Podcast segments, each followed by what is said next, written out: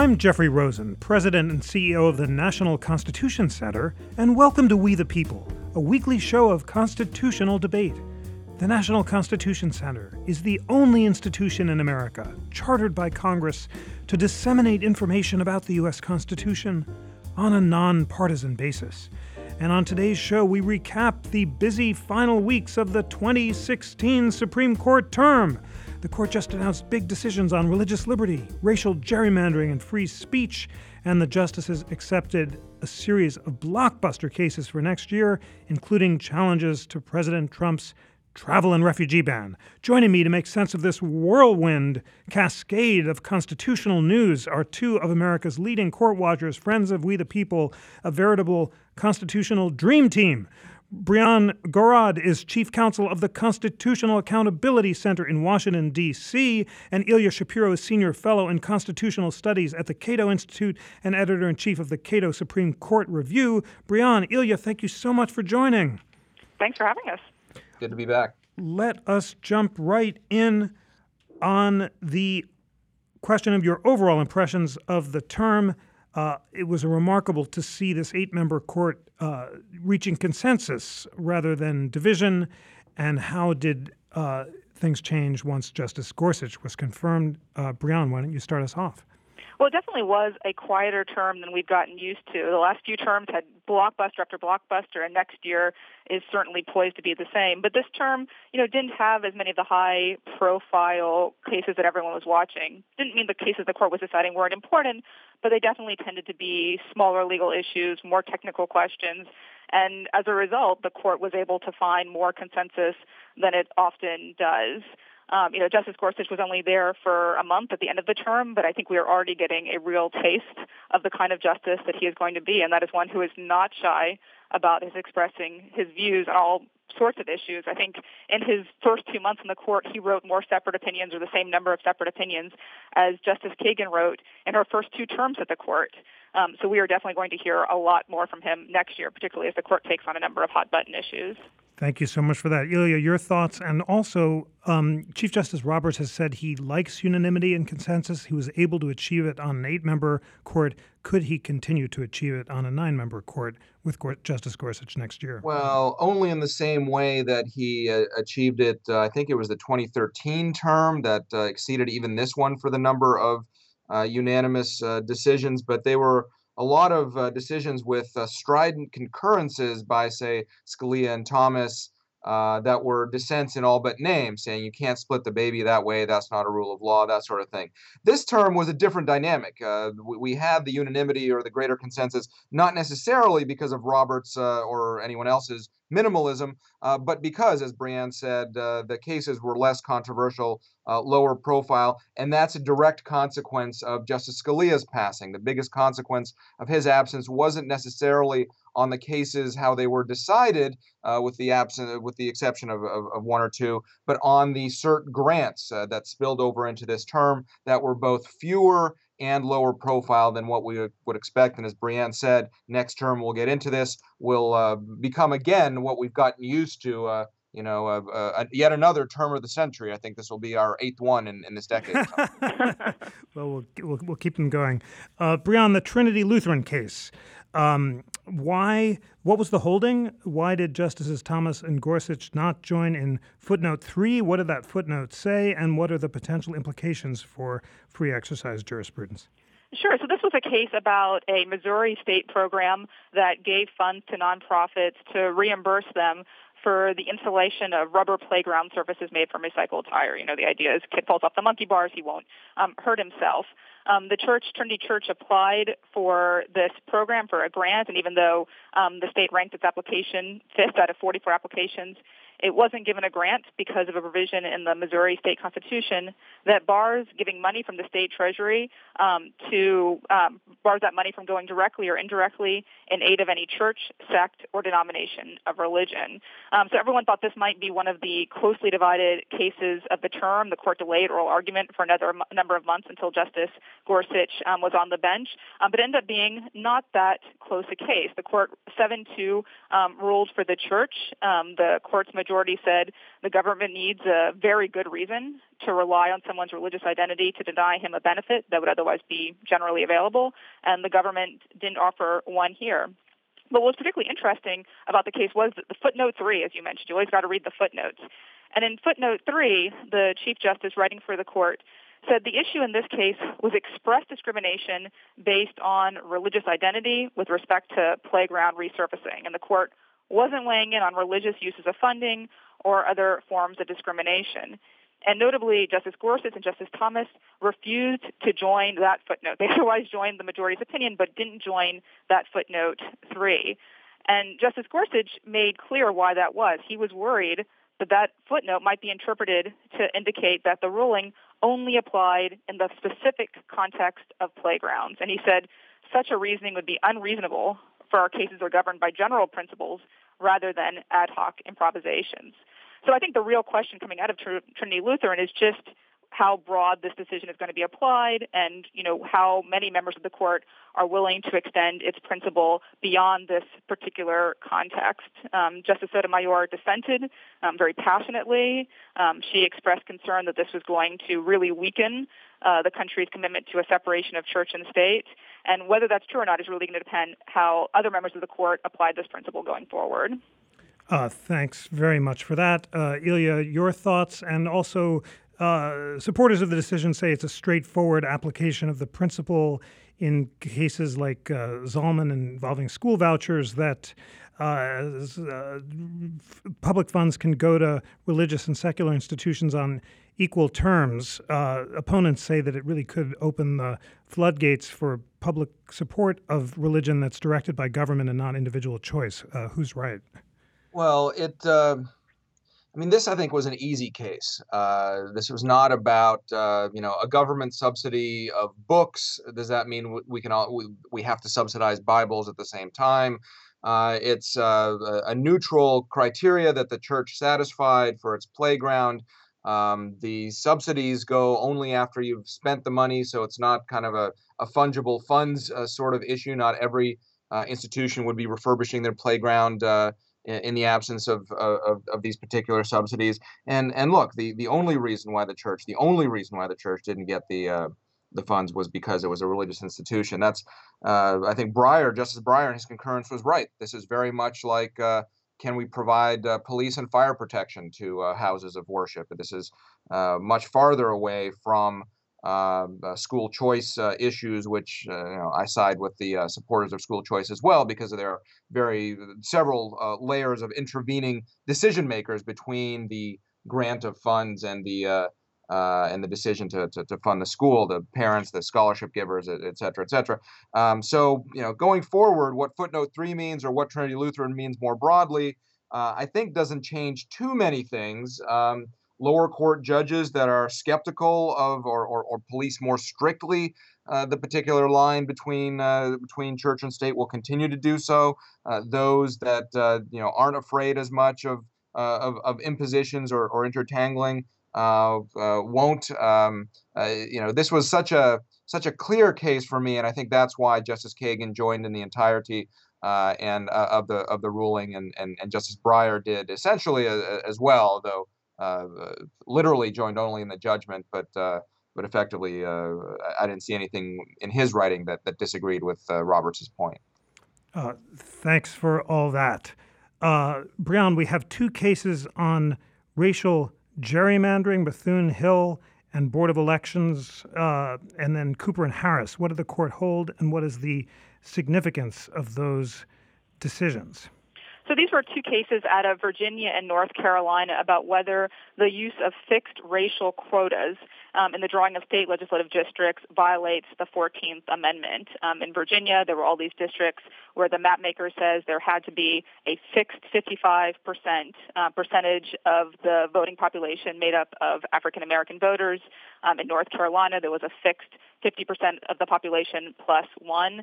And the concern about this is that you know this kind of racial gerrymandering packs African Americans into specific districts and thus dilutes their voting strength in nearby districts. Um, and in both cases, um, the court made clear that courts have to carefully review uh, state district lines to ensure consistency with the 14th Amendment's guarantee of equal protection for all persons. Um, in Virginia, in the Virginia case, the court held 7-1 that the lower court applied the wrong legal standard in looking at these districts. The lower court had said, you know, you had to look at whether there was an actual conflict between the map and between traditional redistricting principles. And the Supreme Court made clear that race can be the primary, the predominant factor um, in redistricting, even when the plan is consistent with these traditional redistricting criteria. So things like the compactness of the district, um, the contiguity of the district. Um, and in the North Carolina case, um, the court, it was a closer case, um, it was a 5-3 decision, and the court um, again said that race was the predominant factor in the drawing of these lines, and that that wasn't necessary um, to comply with the Voting Rights Act, which was the justification um, that the state had offered. One thing that was particularly interesting about the North Carolina case, especially in light of a big case the court is going to be hearing next term, um, was that the state had argued that these lines were drawn not for racial reasons, but for partisan ones. Um, they wanted to pack Democrats into particular districts. And in this case, the court rejected that argument. It said the equal protection guarantee doesn't allow the use of race as a proxy for politics. Um, and again, the court's going to revisit this issue of partisan gerrymandering in case I'm, I'm sure we'll talk about in a little bit. Uh, thanks so much for that. Uh, switching gears, Ilya, we have uh, cases involving First Amendment issues Matal versus Tam and Packingham versus North Carolina. Uh, tell us about those cases.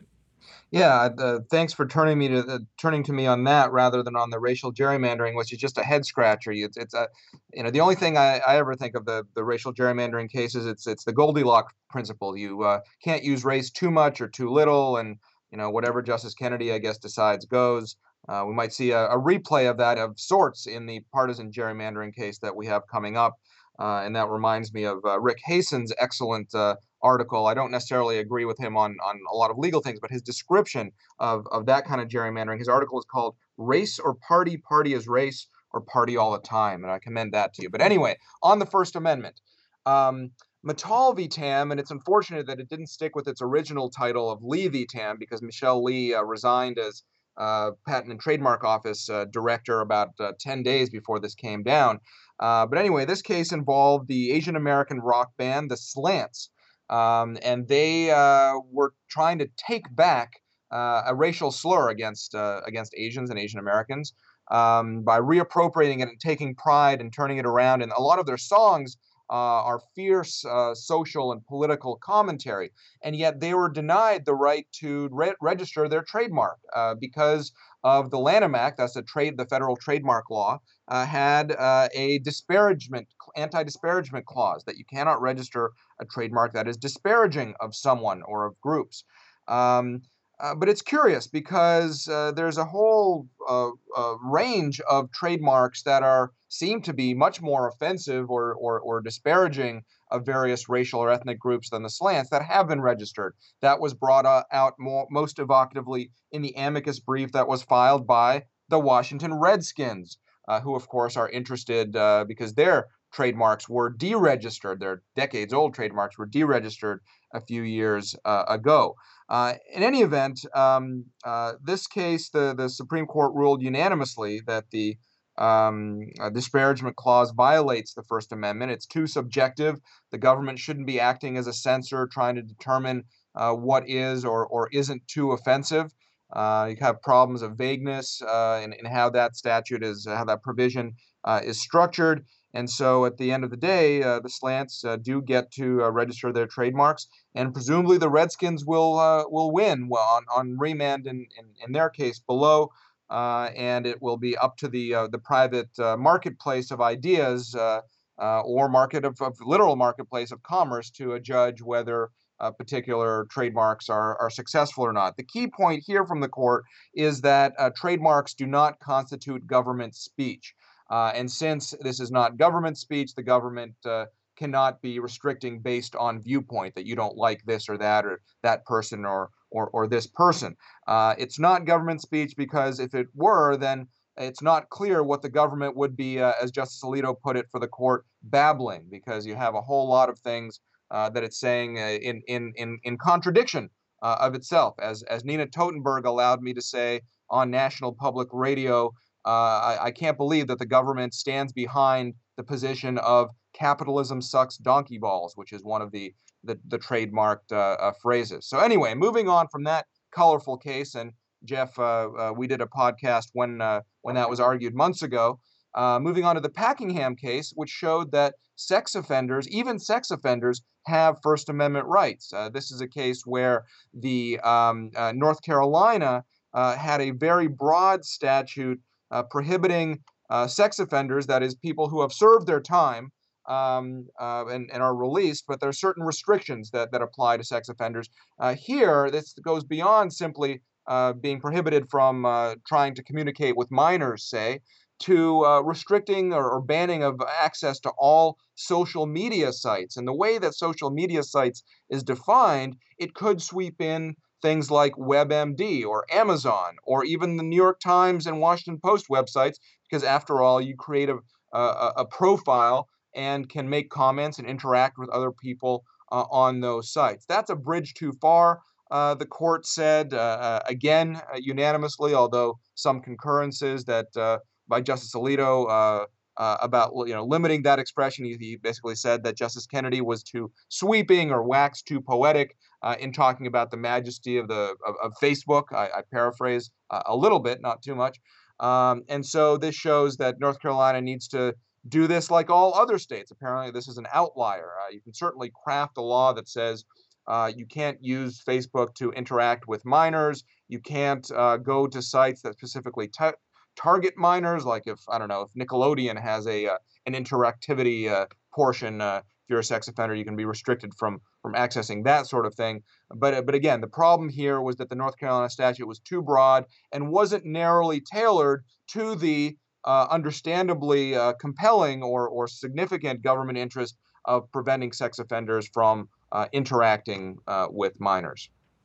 Thank you very much indeed for that. All right, now let us uh, turn to uh, the Ziglar case, where the court ruled 4 to 2 that high level officials in President Bush's administration can't be sued for abuses they were accused of committing after 9 11. Uh, Brianne, what was the court's reasoning?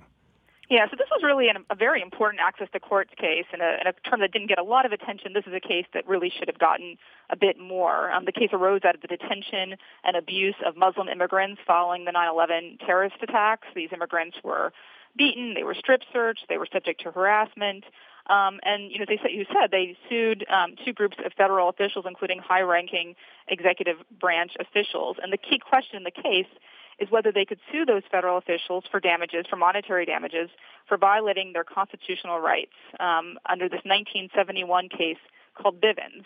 Um, and in that case, the court had held that individuals could bring damages actions against federal officers who violated the Fourth Amendment prohib- prohibition against unreasonable search and seizure.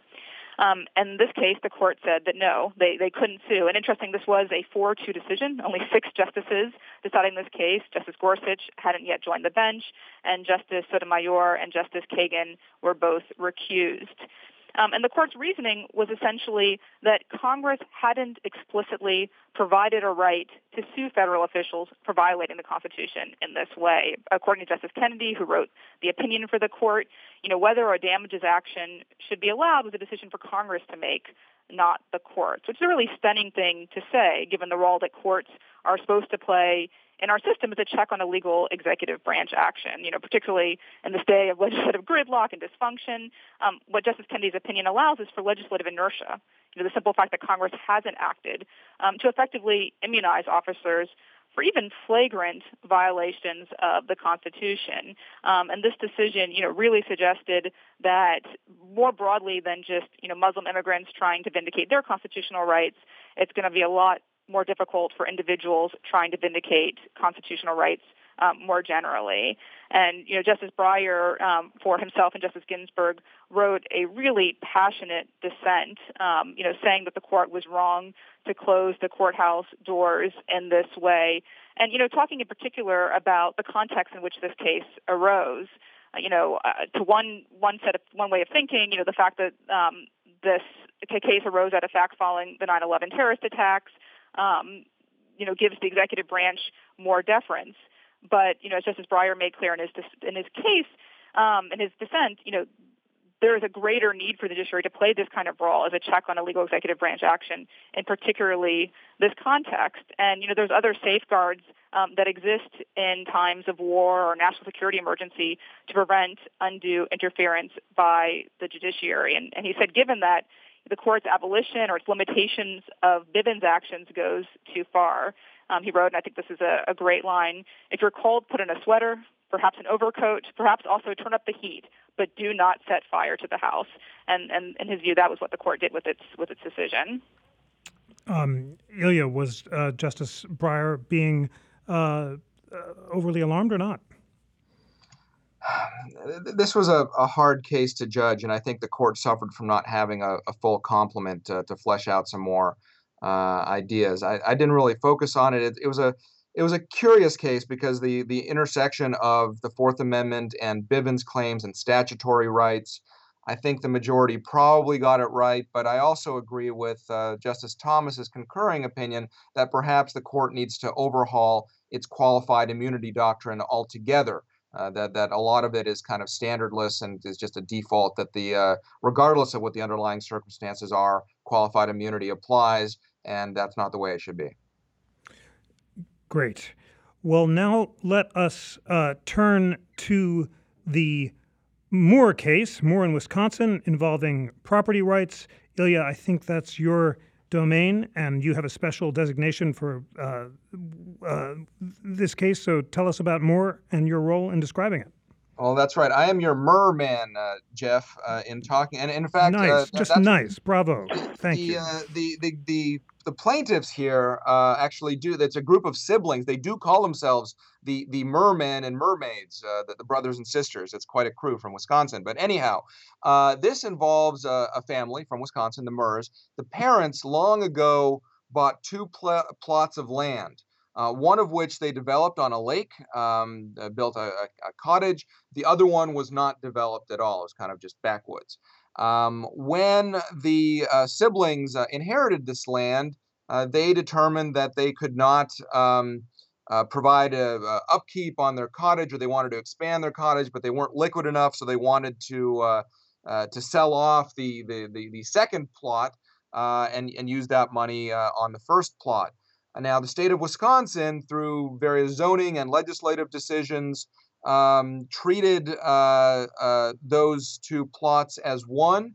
Uh, the, the, the so-called parcel as a whole doctrine, as, as it's evolved in uh, various jurisprudence, uh, and said, no, this is this is one this is this is one plot, and we are uh, we don't want uh, uh, overdevelopment. You cannot develop on, on this part of your plot. Of course, you can on the other. Do whatever you want. you know, expand your cottage or what what you know, put in a pool, whatever you want on the on the other uh, on the other part.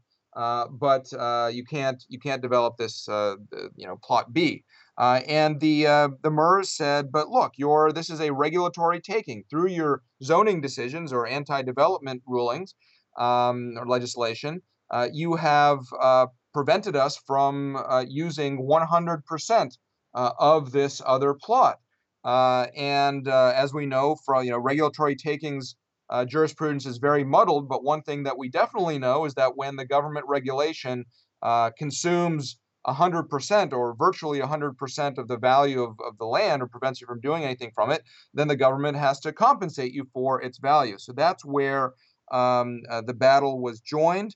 Um, ultimately, the court ruled uh, five to three, with uh, uh, Kennedy joined uh, joining the uh, the more liberal justices uh, in ruling for the state and saying that this, this was not a takings and the, and the state can properly, if all of its legal bells, bells and whistles in terms of municipal and state law and, and regulatory action, action are in place, can indeed treat um, uh, uh, these parcels as it did, and, and it didn't uh, you know treat the parcel as a whole, and therefore you're only burdening with this regulation half or 40% or whatever the, the, the, the proportion is. Uh, the um, this is, uh, to my mind, I've Cato filed a brief uh, supporting the Murrs. Uh, I think is a, a, a, big loss to property rights. Roger Pilon, my colleague, had a uh, has an op-ed in today's Washington Examiner going into more detail Uh, on this. Um, but really, I, I think this uh, this means that uh, for practical purposes, people with complicated land holding arrangements and many children that may inherit really need to invest in a good trust and estates uh, and uh, real property uh, lawyer because I think a lot of this could have been prevented had the parents in their original trust document or the arrangement, the legal arrangement, their titling arrangements that they'd set up, uh, had they, they, they, they may have been able to prevent uh, uh, this, this development from happening. Thank you so much for that. Uh, Brian, you can be a mermaid if you like and uh, add to uh, the merman's commentary, or we can move on to the cases that the court remanded, which included Hernandez and Mesa, the border shooting case, uh, and the court also scheduled a few other cases for reargument. Is there any significance to these scheduled uh, arguments? Well, you know, Hernandez uh, was a, a, tragic case involving a cross-border shooting of um, a young man at the United States-Mexican border, and one of the key questions in that case was whether his family could sue for damages under that Bivens case that I was talking about in the context of the 9/11 case. So, you know, given that the Supreme Court issued the significant ruling that it did in Ziglar, it wasn't that surprising that it sent that case back um, to the lower court to revisit. And then the court did schedule re-argument in two cases um, for next term. These were, you know, almost certainly cases in which the eight justice court was divided. And now that they've got a ninth justice, you know, re-argument will give them a chance to resolve these questions. Wonderful. Uh, Ilya, uh, anything more on the remands? And if not, let us turn to the court's decision to hear the cases about President Trump's immigration travel executive order. Completely fascinating case. Uh, help us understand precisely what it held and what the significance is. Yeah, I mean, uh, uh on the remands, uh, I'm surprised there were so few, frankly, from this uh, long period of, of, an eight justice court. But uh, they avoided them, uh, uh, or not not just remands, but re-arguments. Uh, they avoided uh, they avoided those as as well for the most part. Um, the, the, the travel ban. Um, it's interesting what the court did. So it stayed the stay of the ban, uh, if you triple negative, uh, if you will. That is the the Ninth Circuit and the Fourth Circuit for different reasons had put in an injunction, had blocked uh, the uh, the executive order, the second executive order now that's at issue uh, relating to the, the, the travel restrictions of people from six Middle Eastern countries, uh, and the Supreme Court took up the case, expedited it somewhat. That is, that we're not going to have argument next week or decision over the summer, but uh, normally a case that's granted cert at the end of June is going to be argued in November or December. This one is going to be argued that first week of October when the court's back, but at the same time issued a stay uh, of the lower court rulings for the most part. That is, it allowed most of the uh, executive order, most of the travel ban to go into effect, carving out people who have bona fide relationships with Americans. Uh, and that is not an existing legal term of art. So presumably there are now going to be uh, there's now going to be during the summer litigation of someone who uh, you know whether they have a, a bona fide relationship or not. Although it's not clear really how many people are affected. Uh, that is, in the second executive order, there already was an exclusion or at least a possibility of a waiver for people who have family members or have a, a genuine educational relationship, students, uh, or, uh, or a business relationship. Well, uh, you know, I don't know that, that that clearly excludes mere tourists, but I don't know how many uh, Yemeni uh, honeymooners are looking to go to Hawaii or uh, Somali vacationers to uh, to Disney World or, or what have you that don't have otherwise uh, any ties uh, to America. Maybe there's some gray zone about, say, a businessman uh, from Libya or what have you that wants to encourage cultural and commercial connections to Texas and gets in touch with the Chamber of Commerce of Texas and the tourism board, but hadn't had business before but wants to get this up and running. Maybe there will be some sort of you know gray area there, but uh, again unclear. But really, uh, what the court has set up to do is I think I think Chief Justice Roberts especially and many of his colleagues want this to go away. They don't want to be involved in such a sensitive political issue uh, in in either direction. They don't want to either be uh, ratifying or encouraging uh, some of these uh, kind of uh, unusual or, or, politically controversial moves that President Trump has been doing.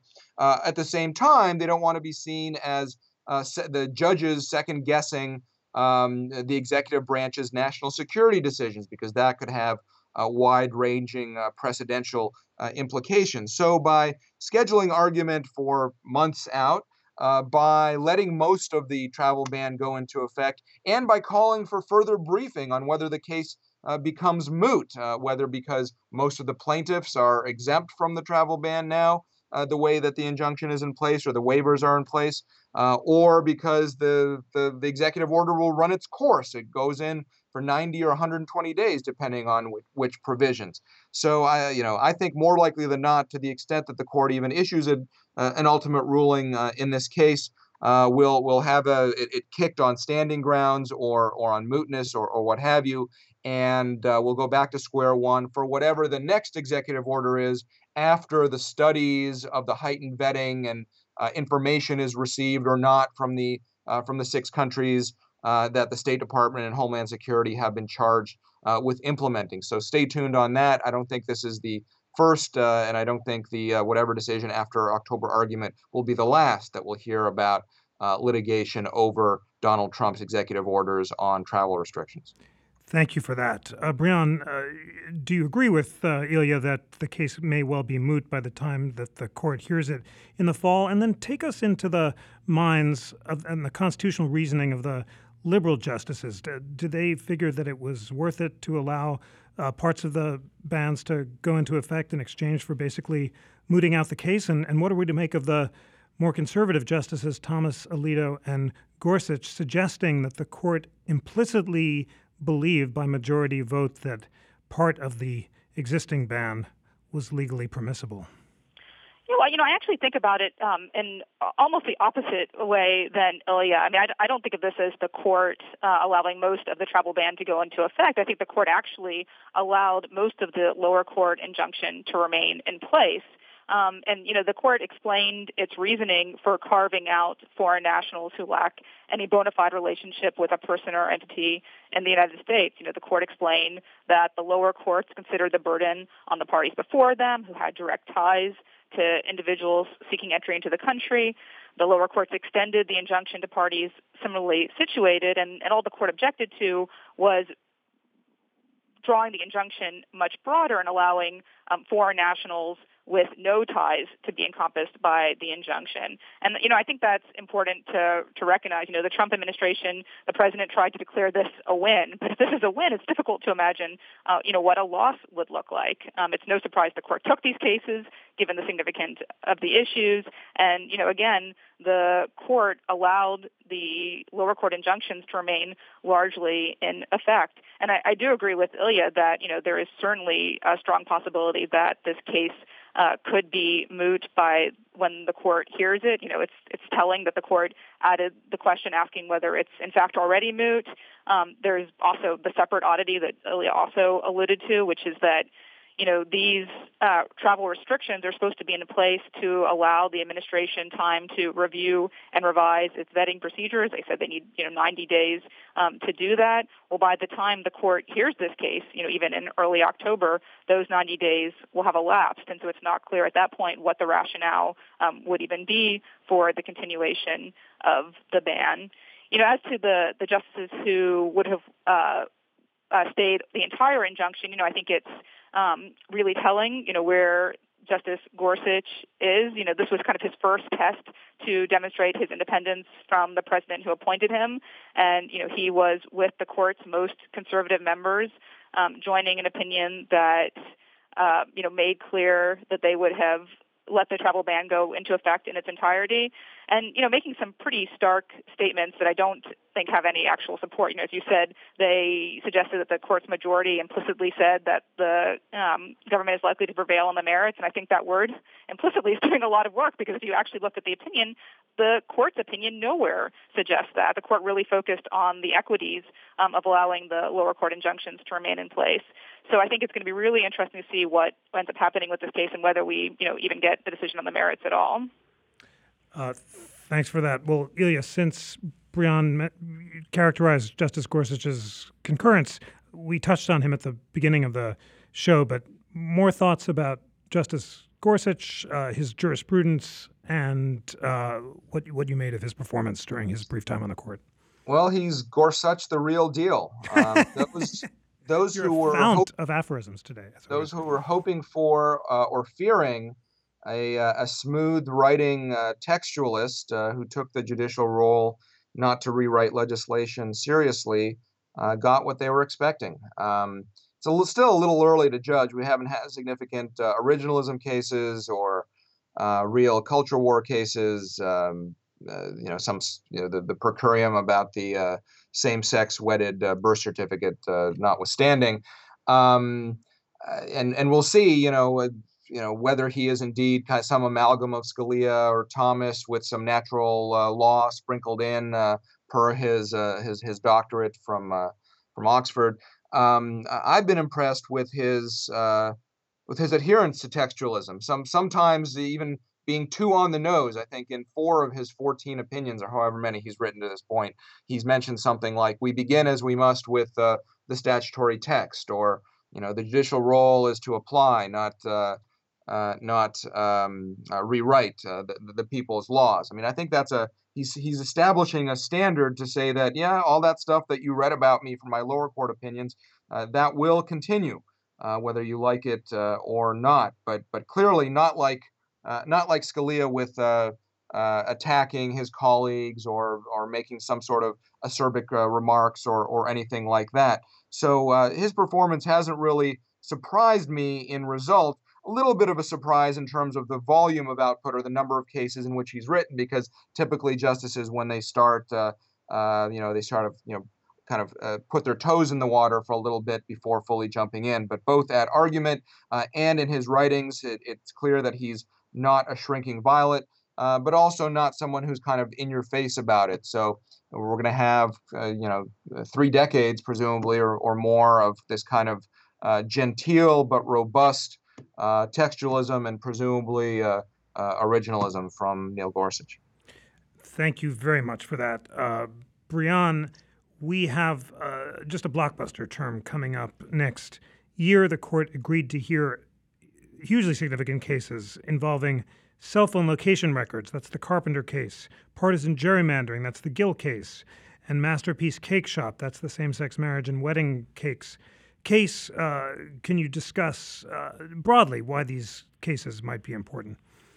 Yeah, I mean, it is going to be a, a, huge term next year because the court has already, we're only in, in June, the court has already taken a number of really significant cases that could um, really make huge marks on the law and that also um, raise the kind of hot button issues that people really care about and are going to pay attention to. The, the Carpenter case you mentioned is a, a case about the use of cell phone data by law enforcement, whether they can, without a warrant, um, get from cell phone companies what's called cell tower sighting information. So basically, information about what cell towers your cell phone pings, which can let them um, see where people are and where they go over a period of time. It's a case that lots of people are going to really care about. Um, the partisan gerrymandering case um, is obviously um, going to be hugely interesting and have potentially huge ramifications um, if the court, you know, concludes that courts can't review these types of partisan gerrymandering claims.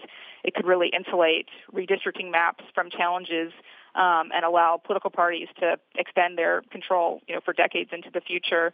And then the Masterpiece Cake Shop case, you know, about um, a, a custom cake business that doesn't want to make a cake for a same-sex couple that wants to celebrate their wedding. Obviously, again, another hot button issue, and um, could really be very significant um, as the court decides how to navigate claims that pit anti-discrimination laws um, against claims of religious liberty. And I think that'll be one in particular. What'll be um, really interesting to see what Justice Gorsuch does. You know, uh, Ilya alluded to his decision in this case about um, uh, same-sex spouses and birth certificates. Arkansas um, didn't allow a mother's same-sex spouse to be listed in her child's birth certificate, even though the general rule under Arkansas law is that a mother's opposite-sex spouse um, will be listed, even when that person's not the child's biological parent. Um, the court summarily reversed this lower court decision. That's not something the courts um, the court normally does. Um, and Justice Gorsuch wrote this dissent, joined by Justice Alito and Justice Thomas, which you know indicated a real willingness to at the very least, chip away at Obergefell and the rights that it guarantees same-sex couples. So these religious liberty claims may be another tool for, for chipping away at LGBT rights, and so it'll be really interesting to see what the court does and what Justice Gorsuch does. Uh, thanks for that, Ilya. Do you agree with those thoughts about uh, Justice Gorsuch in the same-sex uh, marriage cases? Thoughts on cell phones, partisan gerrymandering, and the and the wedding cake case, and, and more broadly, are we going to be back to five to four splits next term, or, or, or might uh, there some degree of pragmatic consensus reign? Well, I imagine in those cases, I think we will. Um, uh, we'll be back to uh, half the cases being unanimous, uh, plus minus. That's generally the the trend, and you never hear about those cases, or rarely do uh, maybe about a quarter or 20%, 15, 15 to 25% typically are, are five to four, and the rest are, are in between. I think we'll probably have that norm because in most cases, including the heterodox criminal uh, justice, criminal defense cases, uh, Gorsuch will uh, vote like Scalia. Um, so the, the heterodox, heterodox cases may be like the cell phone uh, uh, data case. does the government need a warrant to uh, compel your cell phone company to disclose uh, all of your pinging off the various towers where your travels are and when you made a phone call and stuff like that. Um, those were the types of cases where, if not unanimous, would be a left and right versus the middle or a principled versus pragmatic. And Gorsuch steps right into Scalia's shoes on those. Uh, as well. Uh, Masterpiece Cake Shop, I think, will be turn out to be much more of a freedom of speech case than a freedom of religion. That is, uh, bakery as an expressive art. Is it? Is it not? That's a first threshold question uh, to answer. I think it is because it's a custom uh, cake, not just uh, you know, will you sell something, some pastry or, or pre-existing cake uh, off your shelves or out of your catalog or, or, or something like that. Uh, and can you be if if it is expressive? A matter of expression, then can you be compelled to to express something with which you disagree. Cato, of course, has been filing briefs in these sorts of cases, uh, following up on our, our uh, uh, uh briefs with uh, Constitutional Accountability Center, with Brianne and her colleagues on the same sex marriage cases. Uh, we have been filing in, in, favor of freedom of speech and freedom of association in the wedding vendor cases. So, if I want to hazard a prediction, um, I think a year from now, Justice Kennedy, right before announcing his retirement, will in kind of a 414 decision, respect both same sex marriage and the freedom of association, pleasing no one but you know me and my colleagues, and that'll be just fine. Uh, and then he'll go off to uh, you know enjoy the uh, sweet mystery of life. Uh, wow. Well, we will be back next year to check on that bold prediction and are uh, grateful for it. All right, time for closing arguments. Um, Adam Liptak's piece in the Times notes that this term uh, set a modern record for consensus, uh, and that um, it was a level of agreement unseen at the court in more than 70 years. My question, uh, Brianne, in closing argument was.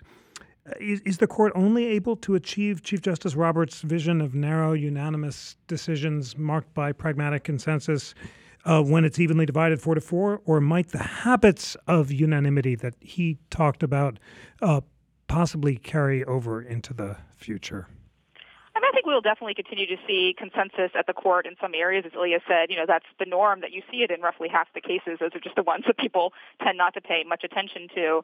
You know, even in some of the more high profile ones next year, I think it's possible that we um, we'll see broader consensus. The Carpenter um, cell phone location data case, the Fourth Amendment's an area where the court has sometimes found consensus. There was a, a big case from a few years ago about um, whether police needed a warrant to look at info on the cell phone of someone who'd been arrested. The court unanimously concluded that they did. So I think that's one example where we might be able to see all the justices at least coming to the same result, even if their their reasoning perhaps differs. But I think in some of these other cases, we are going to see you know pretty contentious cases and and potentially you know more five four splits um, in a term that appears poised to have as many big blockbusters as this one. I think it's difficult to imagine that the the justice will be find as much consensus as they were able to find this year. Thank you, uh, Ilya. Last word to you: uh, Is consensus only possible on an eight to eight court? Uh, might we see it in the future? And and is consensus a good thing or not?